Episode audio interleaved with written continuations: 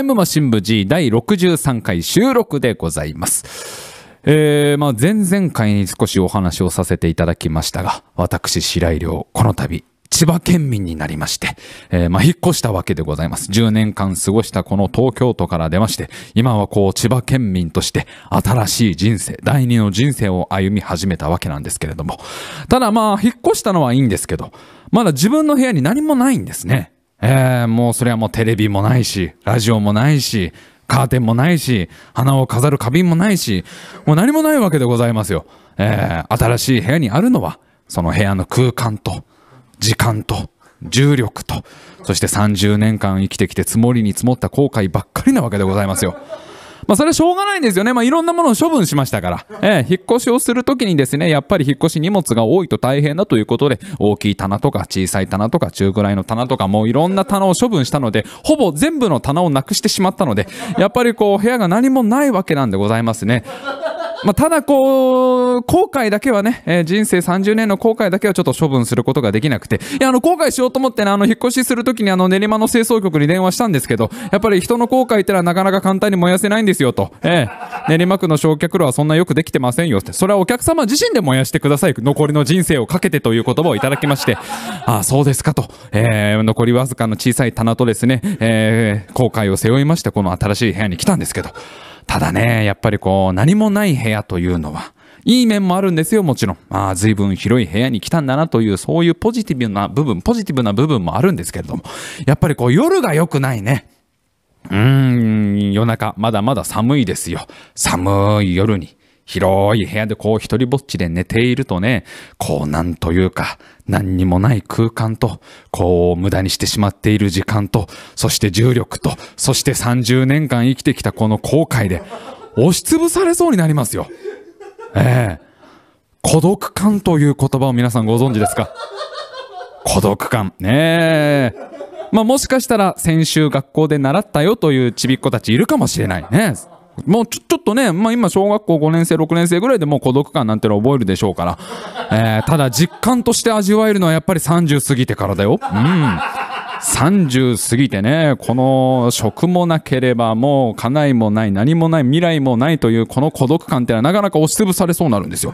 そうすると夜な夜なこう一人で寝ているとね、掛け布団が重く感じるんですよ。この掛け布団も買ったばっかりの掛け布団でお値段以上ニトリ。皆さんご存知ですか？お値段以上ニトリ。値段以上のものをくれるあのニトリで買った羽毛布団。軽くてあったかいというその言葉に騙されて買ったあの羽毛布団がね、まあ重く感じるんですよ。なんでこんなに重く感じてしまうんだろうかと。おかしいな、おかしいなと思ってこの羽毛布団をビーと開いてみると、そりゃそうだ、中の羽毛が見事にステンレスでできているという。どういうこっちゃこれはと。ステンレスでできた羽毛なんて世の中には随分珍しい鳥がいるもんだなと。まあ、どっちかというとそれはトランスフォーマーの一種だろうと思いますけど。そんな風にこう孤独感に押しつぶされそうになっちゃうんですね。だからこれは良くないなと。せっかく新しい生活が始まったのに、この何もない部屋で一人ぼっちでいるとズーンとしてくる。なんかこう気分転換しなきゃいけないと思いまして。なんでも世の中には箱から人の声が聞こえる。そんな電化製品があると。ちっちゃな箱から楽しい楽しい声が聞こえてきて。なんだったらその声を発している人を見ることもできるという。そんなものがあるっていうのをちょっと私ツイッターで耳にしまして。随分そんな便利なものが今あるんだねというね。あの青い小鳥が私に教えてくれまして。ええテレビジョンというものがこの世にはあるんだと。テレビジョンの中ではそれはもう華やかなその芸能人の方々が楽しい楽しいお話をねずっとしてくれるから寂しさを紛らわすことができるんだと。あ、そっか、テレビがそういえばなかったな。この部屋にはテレビがなかった。これはいいじゃないかと。やっぱりね、人の声が聞こえないってのはこれ寂しいんですよ。ね、日中ずっと働いてる時はそれはね、おはようございますぐらいの声は聞こえますからね、楽しく過ごせますけども、やっぱり家に帰ると誰の声も聞こえない。これはなかなか寂しくなってくるんですね。いや今になって思えばね、あの時曰く付きの物件に住んどけばよかったなと。ね、最初に勧められたそのなんかが出るというアパートに住んどきゃね、えーそれはやっぱり話し相手になってくれるんだったら別に相手が生きてようが死んでようが関係ありませんから。夜な夜なスーッと枕元に出てきてくれれば、まあね、それがまあね、幽霊さんだったらね、どっちがお互いね、こう人生後悔したかみたいな自慢みたいのができますから。こう何かしらの人の話し声が聞こえるってのはいいことなんですけど、そっかそっか、人の話し声が聞こえないってのは嫌ですからね。そのテレビがあれば、家に帰ってもとりあえずこう人の話し声を聞き続けることができるっていう。まあ末期ですよね。30の男で、テレビの、テレビから出てくる音声で自分の孤独感を消そうとしてるんですから。その孤独感はだって、ただただこう黒のマッキーで書いた孤独感じゃないんだから、その文字は。その孤独という文字は一回彫刻刀で削って、そこに、そこに油性のインクを流し込んでるんだから。そうそう消えないっつってるのに。まあ、テレビだったらこう紛らわすことができるんじゃないかなと思ったんですよ。まあね、私あの、テレビを本当に2年ぐらいですかね。置いてなかったんです。まあ前のテレビがちょっとこうダメになっちゃったりいろいろあったりして、ずーっとテレビ置いてなくて、えー、ここ最近見てなかったんですね。まあいろいろ理由はあるんですけど、まあ一番大きい理由はね、やっぱりこう、テレビ、贅沢品ですよ。やっぱりこう生きていてね、なるべくこう贅沢はしたくないと。一回それに慣れてしまうと、人間落とすことができないから。生活水準というのを上げるのは簡単でも下げるのはすんごい難しいと聞きますので、やっぱりテレビなんていう贅沢品置いたらね、大変でしょう、そりゃ。自分がなかなか。ね、だってまあこれでもし、白井がテレビ買ったなんてことになったら、今はツイッターとかフェイスブックとかありますから、ね、あっという間にこう情報が拡散して、おい、白井の野郎がテレビ買ったらしいぞ。なんだってあの野郎テレビ買ったんだって言って。もう買ったその日の夜にね、もうご近所さんがみんなこの押しかけてきまして、白井さん聞きましたよ。あなたテレビ買ったんだって。うちテレビないからちょっと見させてくれないって。もう聞いた。んちテレビあるんだってって。おめえさんちあれだってテレビ買ったんだって。ちょっと見せてくれよってって。もうご近所さんがみんな集まってね、で我が家であの力道山 VS ミルコッククロコップのね、対戦を見たりとか。もう、もうそれぞれの家で見てくれよ。いや、うちはラジオしかないからさ、もう力道山の空手チョップをこうミルコクロコップがどう防ぐか見ていいじゃねえかっつって。もうしょうがないなってこう、もう50人ぐらいでテレビを見る羽目になるでしょなんか今ね、あの、やってますもんね、格闘技。あの、東京ドームのほら、地下で。東京ドームの地下のね、あの格闘技場。まあ、あの、別名テラスハウスってとこでやってますけども。ね、夜な夜なね、男と女の格闘技やっておりますけども。ね、えー、大人の寝技をかけておりますけれども。あのー、司法がマジックミラーになってるという噂も聞いておりますけど、あのテラスハウスは。いや、そろそろソフトオンデマンドがそういう企画を作るんじゃないかなと。なかなか私、先見の目があるんじゃないかなと思いますけども。えー、もう本当に何の話をしてるのかだんだんわかんなくなってきたけども。ね、まあ、こんな風になったら大変ですから、もう皆さんのね、ご近所、集まってくださったご近所さんをおもてなすためにいろんなことしなきゃいけないです。おもてなしの精神でもうね、白井クリステルがですよ、斜めに座って、もう私が作ったこのかぼちゃの煮っころがしみんなで食べてくださいみたいな。ほらこうテレビを見てないと、2年前の流行語ですらネタにしようとするという、この時代遅れ感。なんならもうテラスハウスだって終わってるんですから。テラスハウスなんてあなた一回も見てないのに、何回もこうネタにしようとしては、それが不発になって、それはそうですよ。見てないのに、何度も何度もこうテラスハウスをネタにしようとしてはこう滑ってね。あのー、今度、今か、今映画化されてるんだよね。それ知ってるんだよ。なんか、宮本武蔵を生き返らせて戦わせるみたいな話になってる。あの、だから、テラスハウスとハンマーバキの両方を見てる人ってのはなかなかいないから、もう自分へのダメ出しですけどね、これ誰に向けたさっきからラジオなんだと、テラスハウスネタとね、そんな秋田書店をずっと応援してきた人ってのはなかなか共通点ないですから。いやー、本当にね、そうなんですよ。テレビがないとね、一番良くないのはこうやってね、世間についていけないんですよね。もう、このラジオはせめてさ、こう、ね、今、今を生きている人に向けたラジオなわけでしょこれ。今を生活している人に向けたラジオで、おもてなしってどういうことだって話だ。なんだったらそういえばあったね、そんなのってでしょ？全く本当にもう、それが本当に良くないね。いや、本当にね、最近ね、世間についてきてないなと思ったのはね、あのー、最近あまり見かけないですよね問題ってのがあるんですよ。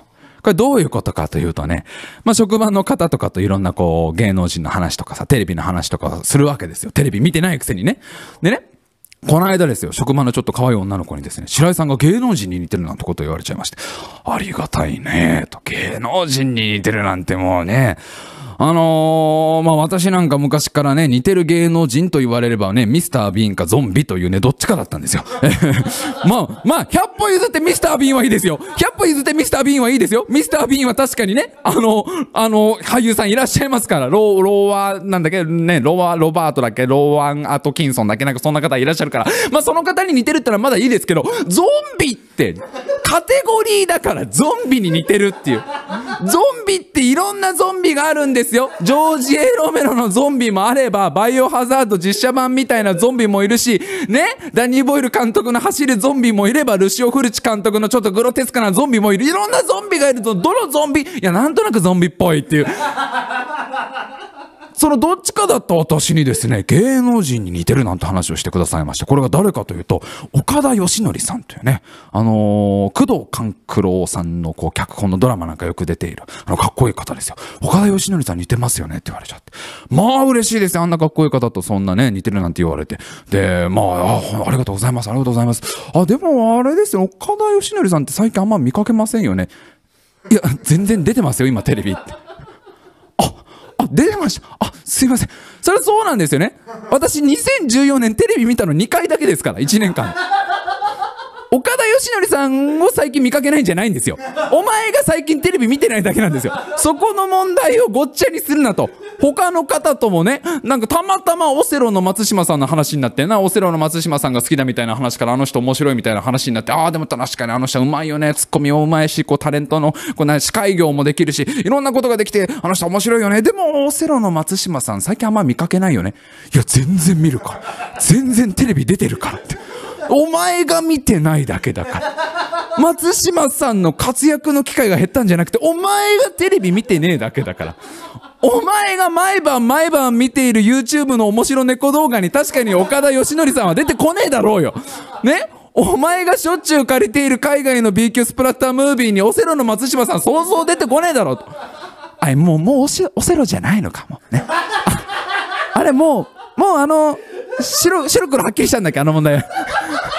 もうこの、この話題はあんまもうひっくり返せない方がいいのか。もう、あ、違うんだよね。な、なんか、いろいろあったよね、あそこね。ど、どっちが白でどっちが黒かみたいな。いろんな問題は、いろんな問題あったけど、ほら、そんなとこで止まってんだよ。そんなとこで俺立ち止まっちゃってんだもん。ラジオ DJ やってるくせに。これはもう大問題ということで、やっぱりこう、もう自分の寂しさを紛らわすためにも、そして世間の波についていくためにもテレビを買おうじゃないかということで私行ってきました電気屋さんにといったところで、えー、参りたいと思います。タイムマシン部 G!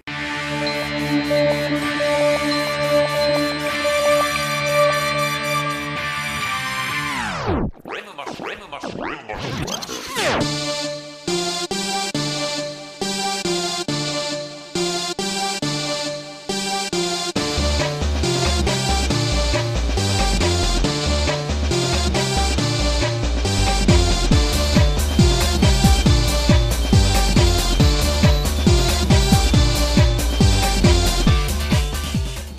週も始まりました。タイムマシン部時お相手を務めさせていただきます白井亮でございます。そして目の前に座っているのが。レディ笠原です。よろしくお願いよろしくお願いいたします。まあテレビを買おうじゃないかと。自分の寂しさと。そして世間についていくためにテレビを買おうじゃないかと。向かった街は皆様ご存知秋葉原でございますね。テレビを買うにはやっぱり電気街電気街といえば秋葉原でございます。秋葉原といえばもう皆さんもご存知でしょう。ね。家電に生まれた皆さんだったらご存知でしょう。いつかは行きたいあの場所へ。電化製品に生まれた好みとしてはいつかはたどり着きたい。そう家電の天竺と呼ばれている。エレクトリックお伊勢様と呼ばれている。秋葉原でございますよ。まあいろんな電化製品いろんな家電がずらーっとこうもう駅を降りてこう改札口出る前からずーっと並んでるんですから秋葉原という街は。もうあの秋葉原駅の駅員さんはほぼ全員アンドロイドだと言われてますからね。それぐらいまあ電気街で有名な秋葉原に行ってまいりましてあの大きな大きな電気屋さんのですねテレビ売り場に行った行ってきたわけなんですけど。あのー、ここ数年ねテレビがなんか売れなくなってきているなんていう声を私聞いたりしますけども。まあ、聞いたりしますけども時々道を歩いているとふわっとね。どこかからかあの周りに誰もいないはずなのにね夜の一人の帰り道とか真っ暗な真っ暗な道を一人で歩いていると耳元でボソッとテレビがあんまり売れなくなってきてるよって。どうしてそんな人生しか歩めなかったの？っていう。いろんな声が聞こえてきますけども。あんまりこうねテレビというのは売り上げが低下してるなんていう話は聞くんですけどもそんなことないですね。あの久しぶりにそのテレビ売り場に行きますとこれがやっぱり家電の花形でございますから最新モデルがずらーっと並んでるんです。もう一番高いのはすごい300万ぐらいしちゃうやつとかありましたからね。ややっぱりまだまだこうテレビもこれからね、えー、売れるんじゃないかなと思ったわけなんですけど。しかしね皆さん最近のテレビはすごいね。いやーもうこのラジオを聴いてくださっている方が、まあ、どれぐらい家電に詳しいか分かりませんけども今のテレビはすごいんですよ皆さん。4K テレビ、ね、ここ最近の主流は 4K テレビでございます。いやーついにここまで来たかと。テレビの野郎もここまで来たかと。いやーもうあいつが生まれたのがもうずいぶん前ですから。ね、テレビってやつがあいつが生まれたのは確かもう今から約90年前でございますからね、えー、初めてのブラウン管テレビというのが生み出されたのは今から約90年前の1926年でございますよ。今から90年前といえば、まあ、このラジオを聴きの方が大体小学生になったぐらいの頃ですよね、えー、小学生に上がったぐらいの頃ね。まあ私はまだ全然生まれてませんよ。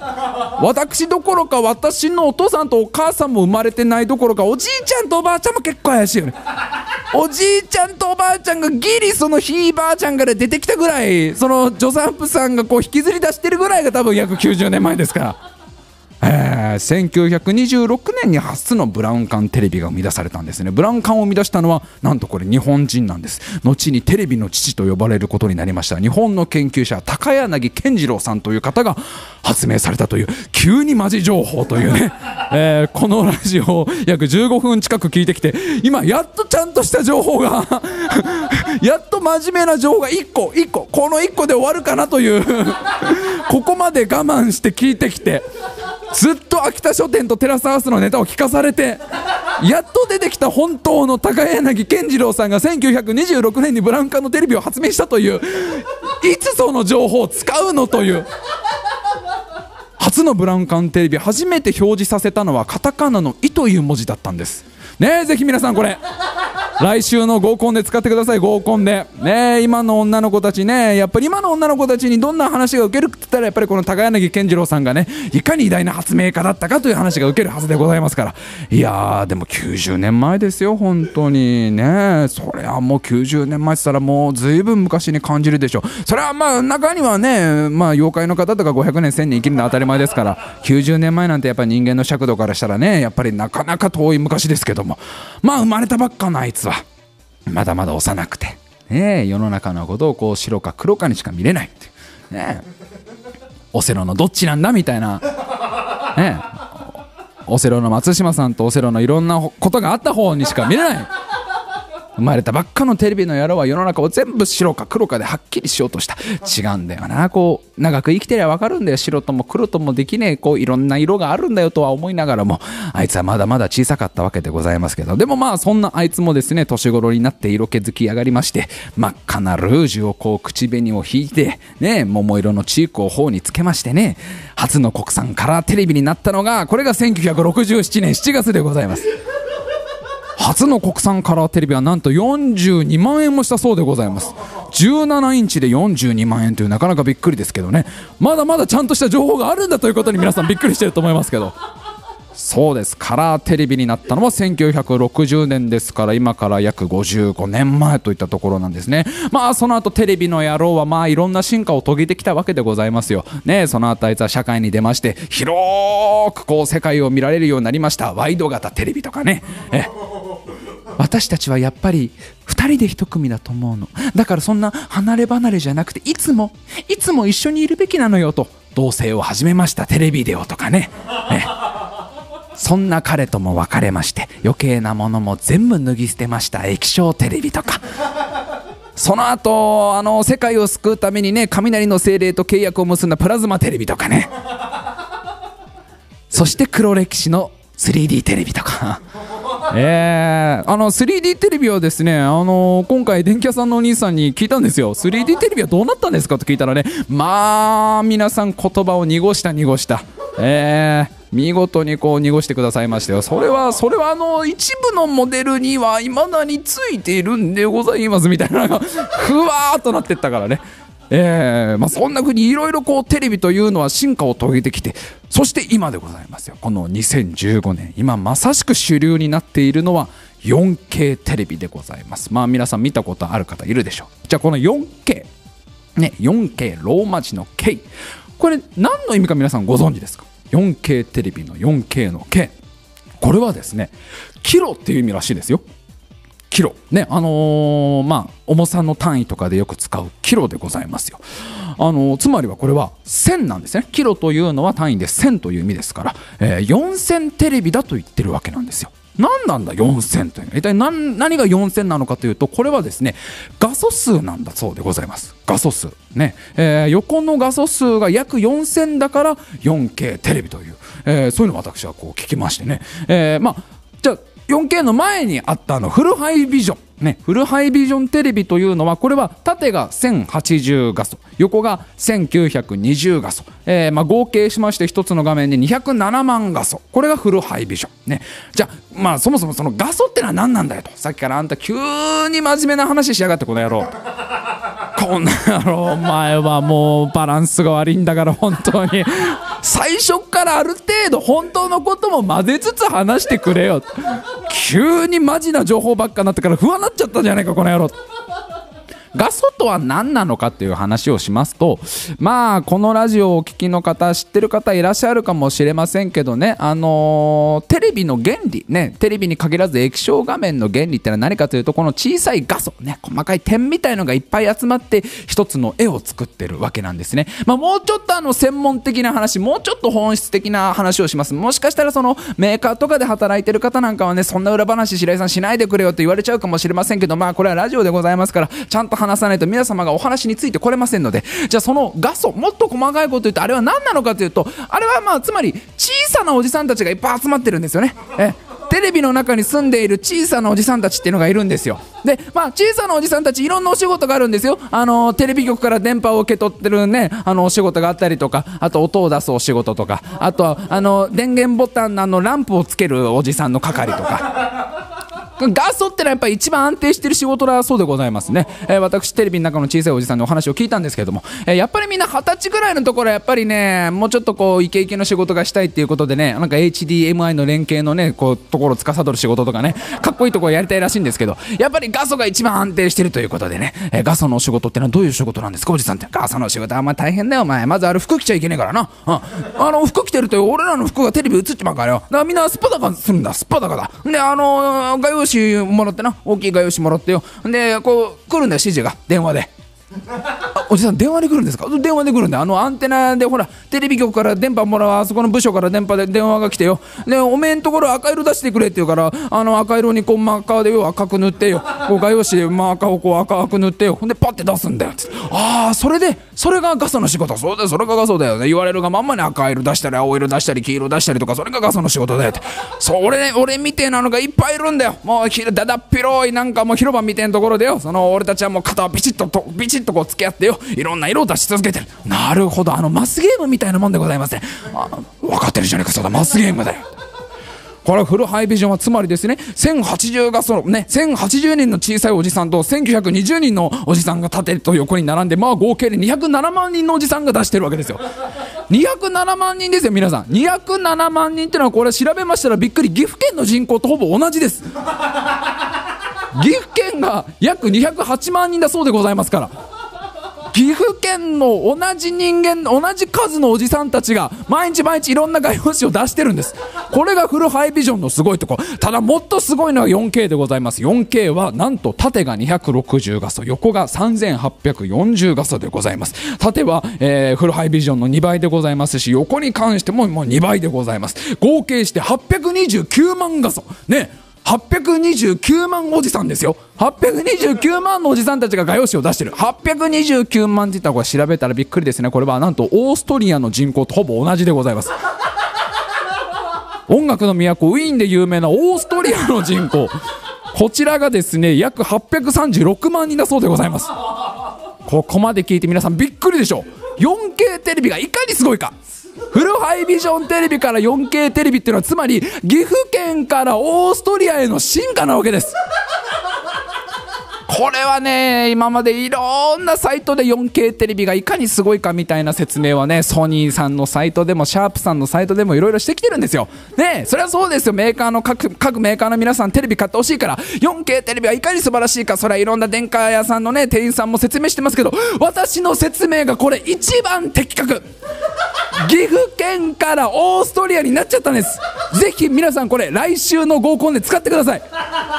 私今なんかテレビ買おうと思ってんだけどでもなんか 4K 高いし 4K 何がすごいかいまいち分かんないし違う違う違う違う違う違う違う違う違うよあれは岐阜県からオーストリアだからマジ超やばそれなりますから皆さんぜひねこういうところで家電に詳しいんだぞ感を出しておいていただければなとねえびっくりでございますよねそもう一つの県から一つの国に進化しちゃったようなテレビですからそれやっぱおじさんの数が違いますからやっぱりそのその綺麗ねえーあ映像が綺麗やっぱ。うん。映像が綺麗なんだやっぱり。おじさんの数が多いと映像が綺麗なんだこれ。いやここがやっぱすごいとこだ。ね。わあ綺麗だなオーストリアはと思いながら。でやっぱ電気屋さんのお兄さんは 4K テレビを勧めてくるんですね。お客様どうですか？この 4K テレビどうですか？と勧めてくるんですがこれ 4K テレビ確かに綺麗なんです。確かに綺麗なんですがちょっとこう違和感を感じるんですね。一体どんな違和感だったのかというのをこの後お話ししていきたいと思います。それでは参りましょうというか最後までお聞きください。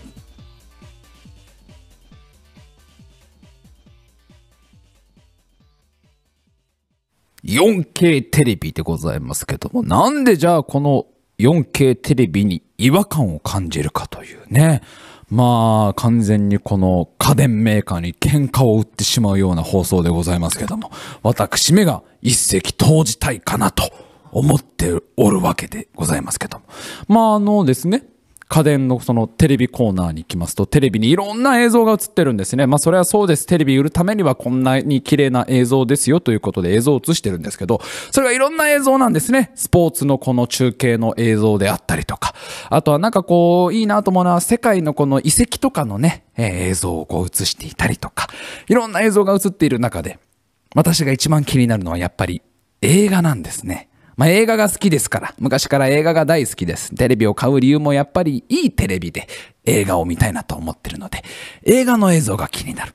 で、なんでもう今あれなんだってね、あの、ああいうところで映画を映しちゃいけないんだってね。これ難しい話だなと思ったけど、こう著作権とかが関係しているから、丸々一本映画なんかをこう放送はできないよね。流すことはできない。その代わり、その映画の予告編が流れてる。まあ、それぞれのその家電メーカーね、ソニーとかがこうね、あの、やっている映画の予告編は流れてるんですよ。その映画の予告編を見ると、これが妙な違和感を感じる。なんと言ったらいいかね。安っぽく感じるおかしい話ですよ。4K テレビね。岐阜県からオーストリアになったのに。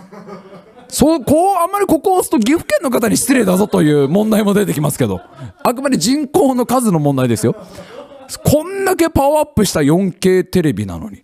なんかこう、妙に安っぽい映像に見えるんです。なんかこう、ギラギラしているというか、あざといというか。そして一番気になるのは、テレビっぽい映像。これちょっと難しい話ですけど、映画を見てるのにテレビドラマを見てるかのようなそんな映像に見えるんですよ。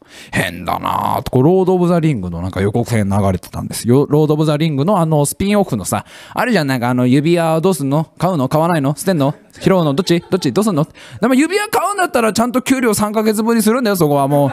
そういうのは昔から決まってるんだから、もうどんなに時代が進んだっていいんだよ。あんたの給料が月いくらとかそういうことじゃないんだよ。その、な、100万だの、200万だのじゃなくて、そこは気持ちだから、3ヶ月分の給料を込めましたってのが大事なんだから、ほら、買っておいでの、あの指輪物語。ね。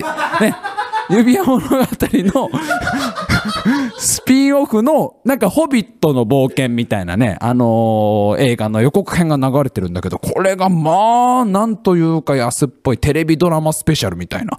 で、他にもなんかいろんなインターステラーとかさ、まあ、結構好きな映画の予告編流れてるんだけど、これもみんななんかテレビドラマっぽい映像なのね。あれ今の月9ってインターステラーだったっけみたいな。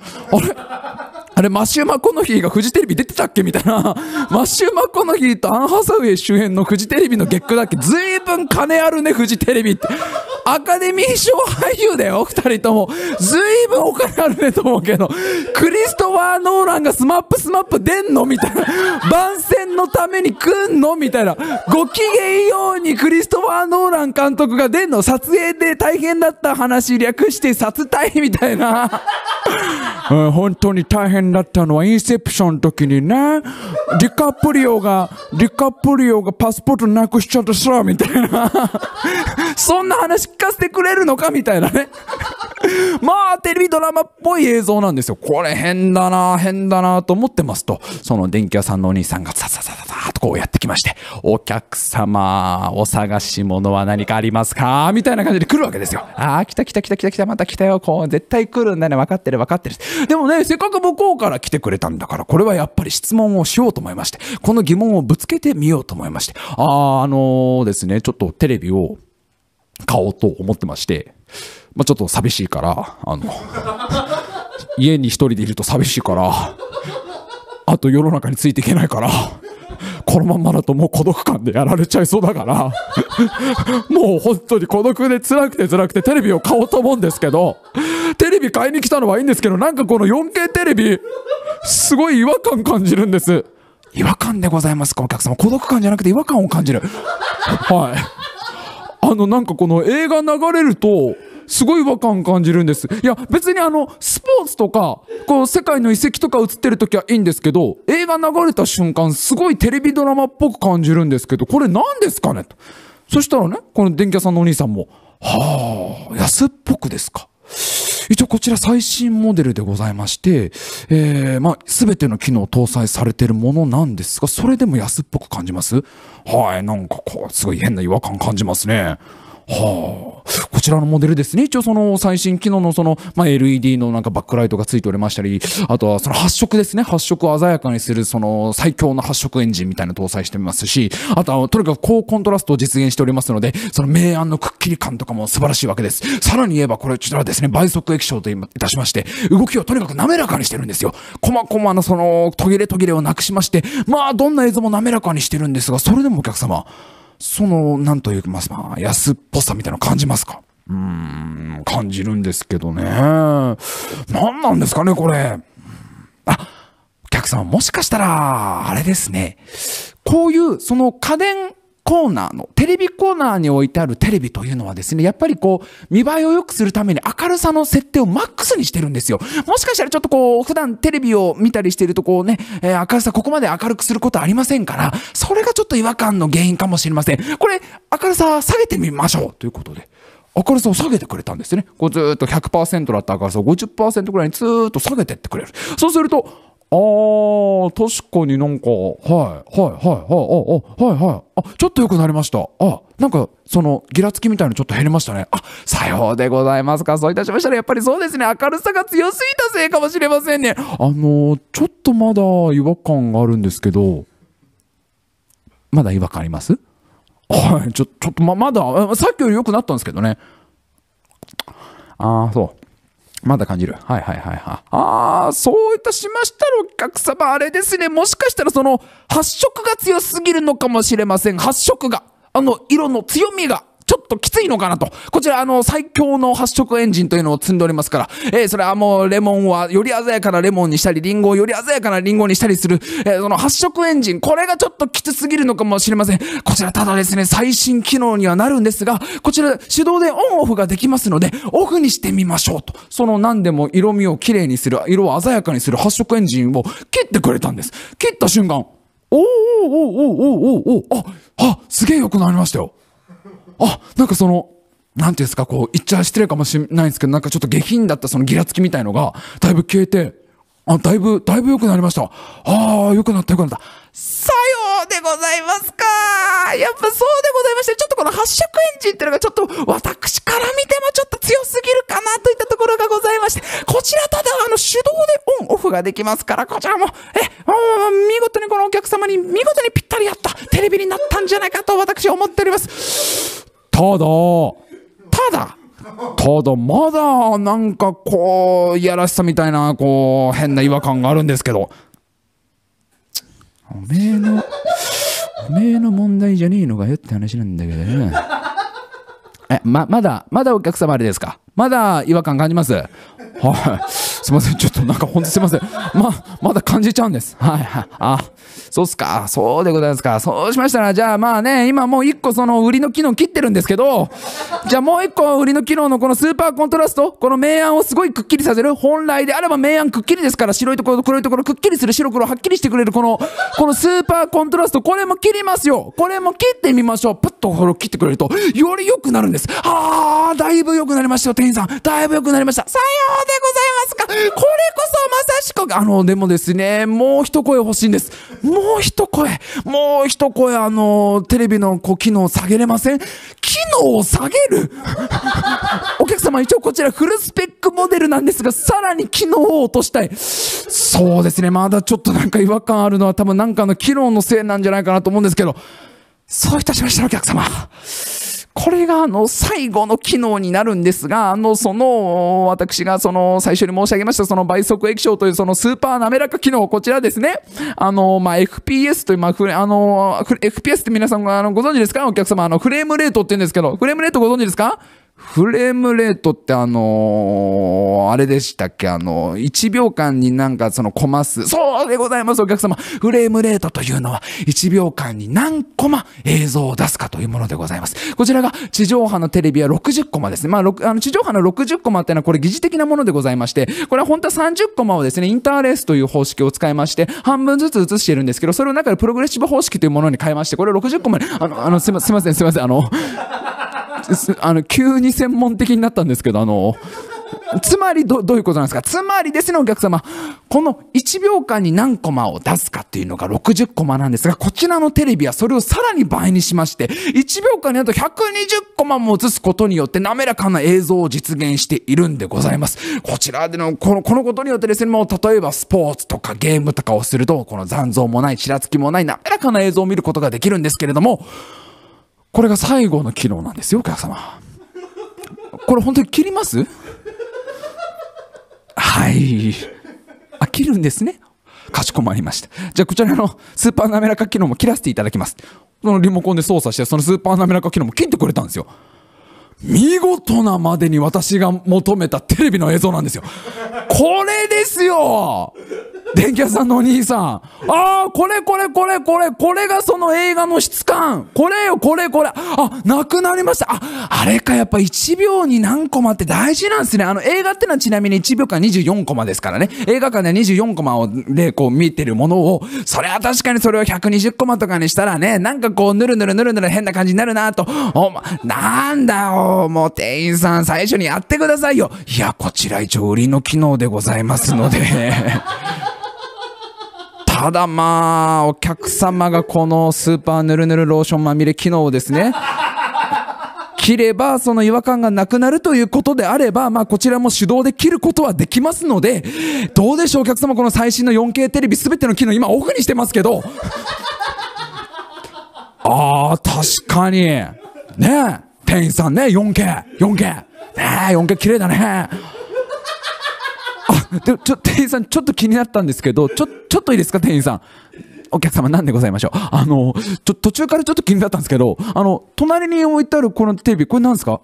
あ、お客様、そちらですね、あ、そちらあの、型落ち品でございまして、え、あの、もう、フルハイビジョンテレビで 4K じゃないんですよ。え、そちらも型落ちなんで、もうお値段の方も、あの、見ていただければわかるかと思うんですけど、それ6万なんですね。もうだから、ぐーっと値段も下がってますが、ただそちらも 4K じゃございませんので、えもうガスも低い、ガス少ないでございますから、もう、それもうそんなお客様もこちらに 4K、あの、すいません、こっちのフルハイビジョンすげえいいんですけど。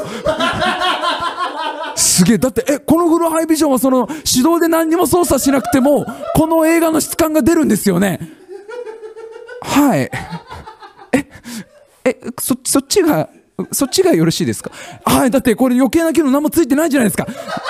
余計な機能？余計な機能とおっしゃっております。あの、一応こちらですね、メーカーの開発者の皆さんが汗水垂らして、ね、あの、ずっと作り続けてこの機能、余計な機能とお客様。あの、だって全然いらないですもん、そのローション機能とか。そうなんです。これ難しい問題でございましてね。4K テレビ、まあいろんないわゆる補正機能っていうのがついてるんですね。より色鮮やかに。より明るさを明るく、より動きを滑らかにする機能。こういうのがむしろ邪魔になっちゃって、普通の映像を見るのはいいんだけど、映画にはそれがすごい悪影響になるんですよ。なんかね、例えばね、CG の合成の部分みたいなのがくっきり見えちゃったりとか。あとは本当スタジオの、こう、撮影中のスタジオにいるような気分になっちゃったり、これ見えすぎちゃってね、いろんなものが。映画というのはやっぱりその銀幕という嘘をですね、少し被せることによって夢を見させてくれるようなものでございますので、それを取っ払いすぎる、その綺麗すぎる映像ってのはあんまり良くならないんですよね。だからフルハイビジョンテレビの方が良くなっちゃって、しかも6万じゃない。ね。4K とか20万ぐらいするから、あ、こっちの方がいいなって言ったら、こっからのね、電気屋のお兄さんがまあ頑張ってくれたね。お客様の、まあ、映画がお好きということなんですが、まあ、ただ、ただですね、お客様、こちらのテレビ、こちらの 4K テレビであれば、スポーツなどはやっぱり 4K テレビで見ていただいた方が、えー、やっぱり滑らかでございますし、えー、色も鮮やかですし、臨場感ありますよ。あ、すいません。ちょっと僕スポーツ見ないんですよ。スポーツはご覧になられない。ただお客様、今後、日本では東京オリンピックが開催されますので、ああ、僕はあのオリンピックとかも興味ないんで、お客様が興味なくてもあの、ご家族様などがですね、やっぱりオリンピック、あの、僕は一人暮らしです。お客様、ゲームなどされますか？はい、スマホで。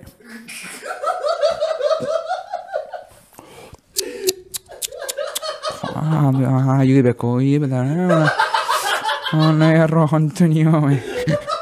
そういうことでございましたら、お客様、あのー、例えばお客様、ドキュメンタリーなどは見えますか？おドキュメンタリー結構好きですね。あの、世界の車窓からとか。結構好きです。ああ、世界の車窓からいいですよね。あの、世界遺産とか、ああ、世界遺産すごい僕好きですよ。お客様やっぱり 4K テレビですよ。今ドキュメンタリーはですね、いろんな撮影方法を試されておりまして、今結構主流になってきてるのがお客様、ドローン撮影でございます。あのヘリコプターのちっちゃいみたいなのにカメラをつけて、それを空中に飛ばしていろんな角度からそのいろんな景色を撮る。これが今主流でございます。そのドローンの速いスピードもですね、このスーパー滑らか機能であれば残像なく楽しめるんです。どうですかお客様？すっげえ特殊な例じゃないですか、それ。すげえピンポイントじゃないですか。その、ドローンで撮影した時だけ俺は全機能オンにしてあ、やべえ、このドキュメンタリーあれだ、ドローン撮影してるっつったら俺は急にリモコン開いて、そのなんかスーパー発色機能とかスーパー滑らか機能とかスーパーコントラスト全部オンにして、それが終わったら俺はそれをオフにするんですか？さようでございます。それはどうでしょうあのね、やっぱりテレビね、ここからまあ、8K なんてのも噂されてますよ。8K テレビってのはさらに画素数増えて、で、なんかあのー、フレームレートはもう基本120フレームレート、えー、120fps、だから1秒間に120枚だなんて噂されてますけど、やっぱりね、自分が変わらないとだよね。テレビの性能の問題じゃない、俺の性能の問題だという。これが分かったところで、えー、結局私はですね、心優しいリスナーの方がテレビをくださいまして、え、もう十分そちらで満足しております。はい。ここまで話を引っ張って買ってねえというのが、今回の話でございました。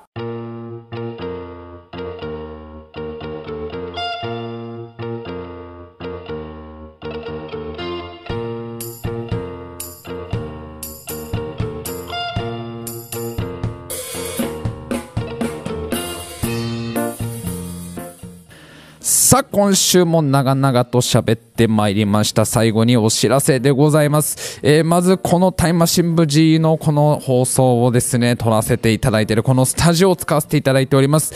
竹炭専門店すみやさん、餃子屋さんの竹炭専門店すみやさんのヤフーショッピングが開店中でございます。えー、タイムマシン部 G セットという餃子もありますんで、ぜひ皆さんそちら餃子を、えー、注文していただければなと、え本当にいつも応援してくださいました。ありがとうございます。えもう一つですね、あの最後にちょろっと、えー、ちょろっと今言いましたけど、すげえ大事なこと言いましたよね、最後。心優しいリスナーの方がテレビをくれた。テレビだけじゃないんですよ。もういろんなものくれたんです。ソファーとか棚とか、っていうかうちにある家具ほぼ全部くれた方がいらっしゃるんです。こちらの方がですね、なんと本を出版されておりまして、えーと、こちらは電子書籍ですね。Kindle で読める、えー本でございます。英語偏差値30以下だった私がどうやってアメリカ人と結婚できる英語力を身につけたのかというちょっと長いタイトルの本なんですが、こちらをですね、出版されておりますトミー一デロ三一さんという方、えー本当にね、もう本当僕の生活を豊かにしてくださった方です。ぜひ皆さんこちらの本チェックしてみてください。お願いいたします。いやー、しかし本当にテレビがある生活は素敵ですね。えー、本当に。ただね、あのなんか HDMI でいろんな機器と連動できるんだけどね、その設定がすんげー難しかったって話をどっかでしたい。次、次その話するか分かんないけど、その、その設定に実はすげえ苦戦したって話をどっかで、赤猿くんこの後じゃあちょっとするわ。